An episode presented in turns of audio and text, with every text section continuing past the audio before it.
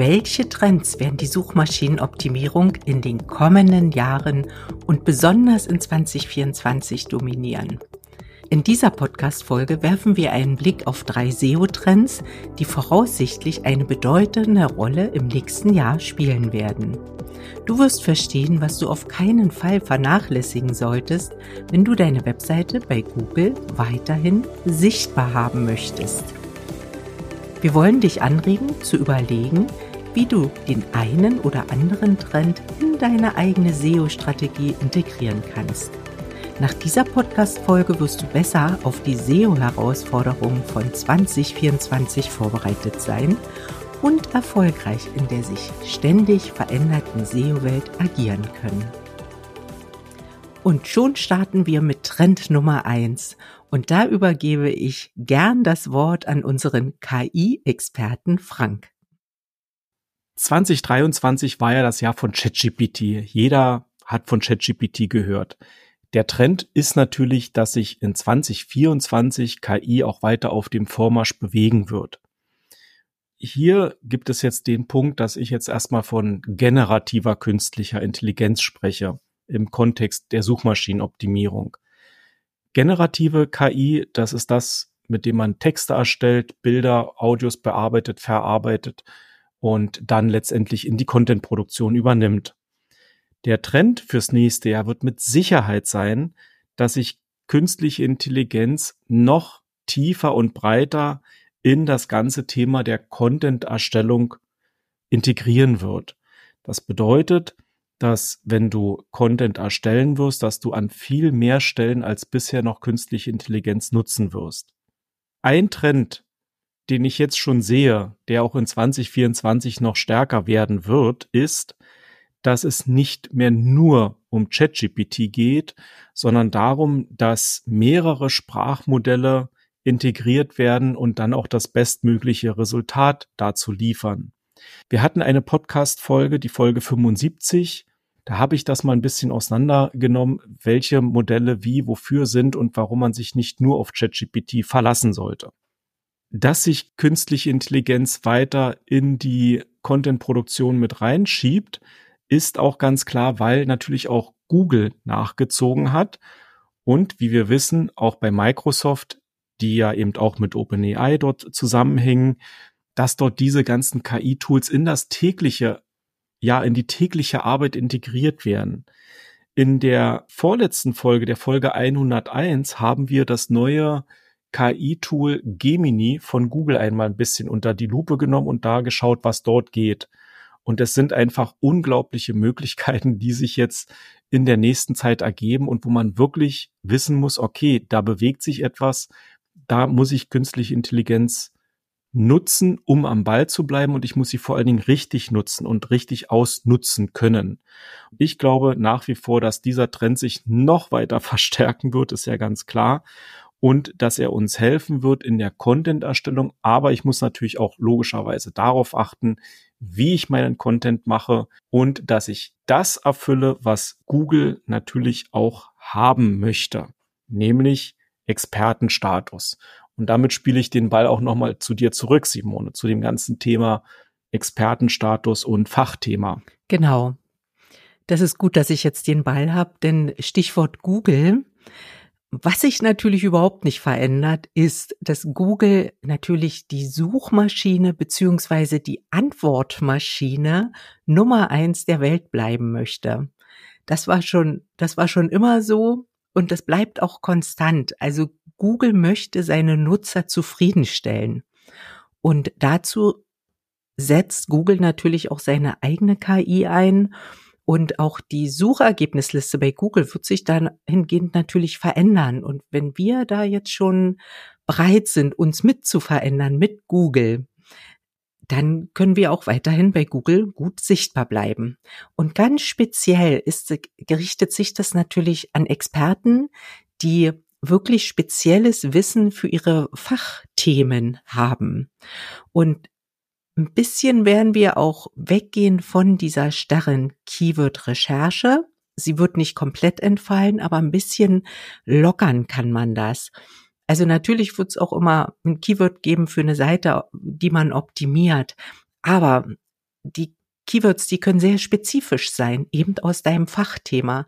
Denn Google wird in Zukunft seinen Nutzern die Möglichkeiten geben, nicht nur über die Suchmaske, diesen kleinen einzeiligen Schlitz, eine Suchanfrage einzugeben, sondern Google wird sich in Zukunft in einen Dialog mit dem Nutzer begeben, über einen Chat und natürlich spezifischer nachfragen. Nutzer, was möchtest du eigentlich? Wie konkret ist denn deine Suchanfrage? Beantworte mir doch noch diese und diese Anfrage.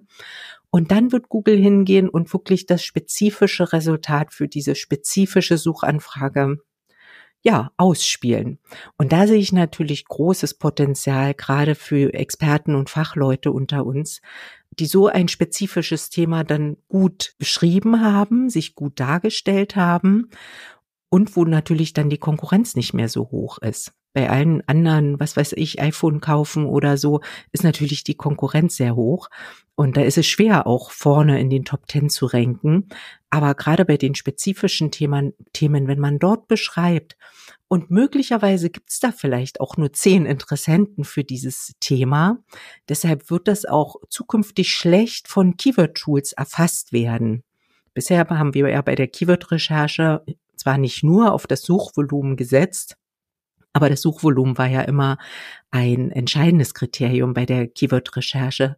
In Zukunft kann auch ein sehr gutes Keyword eins sein, welches sehr lang ist, also ein sogenanntes Longtail-Keyword, was vielleicht eine Wortgruppe oder auch vielleicht ein Satz ist, welches dann vielleicht nur 10-mal im Monat gesucht wird, aber von den 10 Suchenden können vielleicht 9 Nutzer deine Kunden sein. Und wenn sie dich da finden bei Google, dann ist das immerhin schon ein Gewinn. Und dahingehend wird das gehen. Also die Suche wird spezifischer werden und richte dich darauf ein, als Anbieter über spezifische Suchanfragen deine Kunden zu erreichen.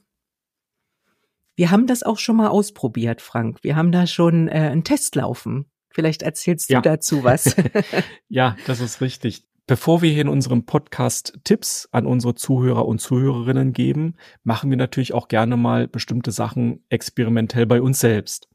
Wir haben zum Beispiel in der Folge 97 über das Favorite Icon gesprochen, das sogenannte Fav-Icon, ein unterschätzter Bilderzwerg mit SEO-Kraft, so hieß die Folge. Und zu dieser Folge habe ich einen Artikel geschrieben, der eben diese Überschrift auch hatte. Und anhand dieses Artikels, den ich bei LinkedIn veröffentlicht habe, konnte ich eben wirklich zeigen, dass man mit dem Suchbegriff Fav-Icon und Bilderzwerg, da stehen wir eben jetzt wirklich in den Top 10 beziehungsweise sogar auf Position 2. Position 1 ist mit unserem YouTube-Video dazu besetzt. Das bedeutet, dass natürlich eben auch ein Experiment ist, wo wir das zeigen können, dass wir mit solch einem speziellen und sehr spezifischen Wort wirklich oben ranken können. Und dieses Experiment hatte ja noch einen zweiten Zweck. Und das ist auch unser Tipp Nummer 3 für das nächste Jahr. Und zwar, dass SEO nicht mehr nur ein eigener Kanal ist, sondern SEO wird kanalübergreifend. Das heißt, setze deine Anstrengung auch auf andere Kanäle. Dazu gehört der Google-Kanal YouTube, aber auch LinkedIn wird inzwischen stark in der Google-Suchergebnisliste angezeigt. Also wenn du auf LinkedIn einen Artikel veröffentlichst zu einem spezifischen Thema, dann hat er große Chance, auch in der Suchergebnisliste von Google angezeigt zu werden. Und dieses Experiment haben wir ja auch mit dem Artikel zu Fav-Icon und Bilderzwerg durchgeführt. Und der LinkedIn-Artikel rankt eben sehr weit oben in der Google-Suchergebnisliste. Und dazu muss man auch sagen, wir haben das auch kontrolliert, nicht nur für den Suchbegriff Fav-Icon, Bilderzwerg, der ist ja wirklich sehr spezifisch, sondern auch für den Begriff Bilderzwerg. Ja. Und dort sind wir auch quasi deutschsprachig und als generischer Begriff auch quasi führend. Vor uns steht ganz viel Werbung von Fotografen und Bildanbietern, beziehungsweise diejenigen, die Bilderzwerg als Markenname benutzen. Und dann kommen schon wir. Also auch hier hat's funktioniert. Und damit haben wir im Prinzip 2 Fliegen mit einer Klappe geschlagen oder 2 Tipps für das nächste Jahr mit einer Klappe bewiesen. Zum einen, schreib spezifisch, dann kannst du auch gut oben ranken. Und zum zweiten, denke kanalübergreifend und veröffentliche deine Inhalte in mehreren Kanälen, da diese auch Einzug in der Suchergebnisliste bei Google halten. Und das Thema der kanalübergreifenden Suchergebnisse, also dass das überall gesucht und gefunden wird, das wird sich im nächsten Jahr auf jeden Fall noch verstärken. Ein Indikator dafür ist, dass Google beispielsweise das ganze Thema der Podcasts also nach YouTube rüberzieht. Aber das ist jetzt nochmal ein separates Thema. Nur auch dort wird sich KI breit machen. Da werden wahrscheinlich auch Audios ausgelesen und so weiter und so fort. Also es ist und bleibt wirklich richtig spannend. Es geht ja auch darum, dass du verstehst, was eben wirklich passiert. Und genau das behandeln wir eben auch in unserem SEO-Club Clever Ranken. Denn dort geht es genau darum, wie kann man die Trends von 2024 nutzen, um bei Google sichtbarer zu werden. Und wenn du deine Webseite nach vorne bringen möchtest, mehr Sichtbarkeit, Leads, Besucher und letztendlich natürlich mehr Umsatz haben möchtest, bist du gerne herzlich eingeladen, unserem SEO-Club beizutreten. Denn wir zeigen dir, wie du deine Webseite bei Google sichtbar machen kannst und natürlich werden wir auch die Trends von 2024 nochmals aufgreifen. Den Link zum SEO-Club findest du übrigens in den Shownotes oder auf unserer Webseite www.alsa-digital.de. Und ich wollte aber auch noch mal ganz kurz zu diesen Suchergebnissen sagen. Es ist eben wirklich so, dass wir mit unserem Experiment, mit dem kleinen Bilderzwerg, in den Suchergebnislisten mit verschiedenen Sachen gelistet sind. Also wir haben zum einen das YouTube-Video, also wir sprechen Leute an, die auf YouTube unterwegs sind. Ein Suchergebnis ist direkt zu LinkedIn, wo man uns dann dort findet. Und natürlich der Podcast. So, und dann erwischst du eben auch in deiner Zielgruppe Leute, die eben auditiv unterwegs sind, die visuell unterwegs sind oder die gerne lesen oder die sich dann gleich mit dir auch verknüpfen auf LinkedIn. Genau so sollte es ja auch sein, dass man den Content überall eben streut und über verschiedene Punkte dann gefunden werden wird. Und das zeigt ja auch wieder einen Trend, den wir theoretisch auch noch mit in unsere Liste aufnehmen könnten. Tipp Nummer 4, nämlich die Zugänglichkeit deiner Inhalte. Zugänglichkeit und Barrierefreiheit wird in den nächsten Jahren 2024, aber dann auch 2025 hochaktuell werden. Und ja, der Tipp ist, auch schon in 2024 darüber nachzudenken, wie du deine Seite für verschiedene Zielgruppen und verschiedene Bedürfnisse zugänglich gestalten kannst. Ich finde, das ist eine Riesenherausforderung. Das ist nicht nur auf Designebene zu machen, sondern eben, wie wir das eben gezeigt haben, auch für auditive Menschen oder optische Menschen die Inhalte zugänglich zu machen. Also das ist auch ein Riesenthema und das will ich eigentlich dann doch auch als Tipp 4 in unsere Liste mit reinnehmen. Ich denke, das schreit nochmal nach einer Zusammenfassung unserer 4 Tipps und Trends, die 2024 dominieren werden. Ja, und das mache ich sehr gerne nochmal. Und zwar Trend Nummer 1, künstliche Intelligenz. Da wird sich alles fortsetzen und es wird noch viel tiefer reingehen. Daraus resultiert natürlich, dass man sehr fachspezifisch schreibt und seinen Expertenstatus rüberbringt, das Ganze möglichst kanalübergreifend und natürlich barrierefrei aufs Papier, ins Mikrofon oder in die Kamera irgendwie rüberbringt. Genau, das sind so die Aufgaben für 2024 und ich glaube, da hat man ganz schön zu tun, um das wieder richtig schön griffig zu machen. Und deshalb werden wir uns jetzt auch dort wieder so ein paar Sachen überlegen für unsere nächsten Podcast-Folgen, um das richtig schön rüberzubringen. Aber für heute, denke ich, haben wir die Trends für 2024 gesetzt und ich verabschiede mich für heute und sage Tschüss, bis zur nächsten Woche. Ja, und nicht nur bis zur nächsten Woche, Frank. Das war unsere letzte Folge in diesem Jahr. Stimmt. Ja. Das heißt? Deshalb, wir müssen uns bis ins nächste Jahr verabschieden. Richtig. Oder wir wollen. Dann machen wir das. Das heißt, wir wollen uns bis ins nächste Jahr verabschieden.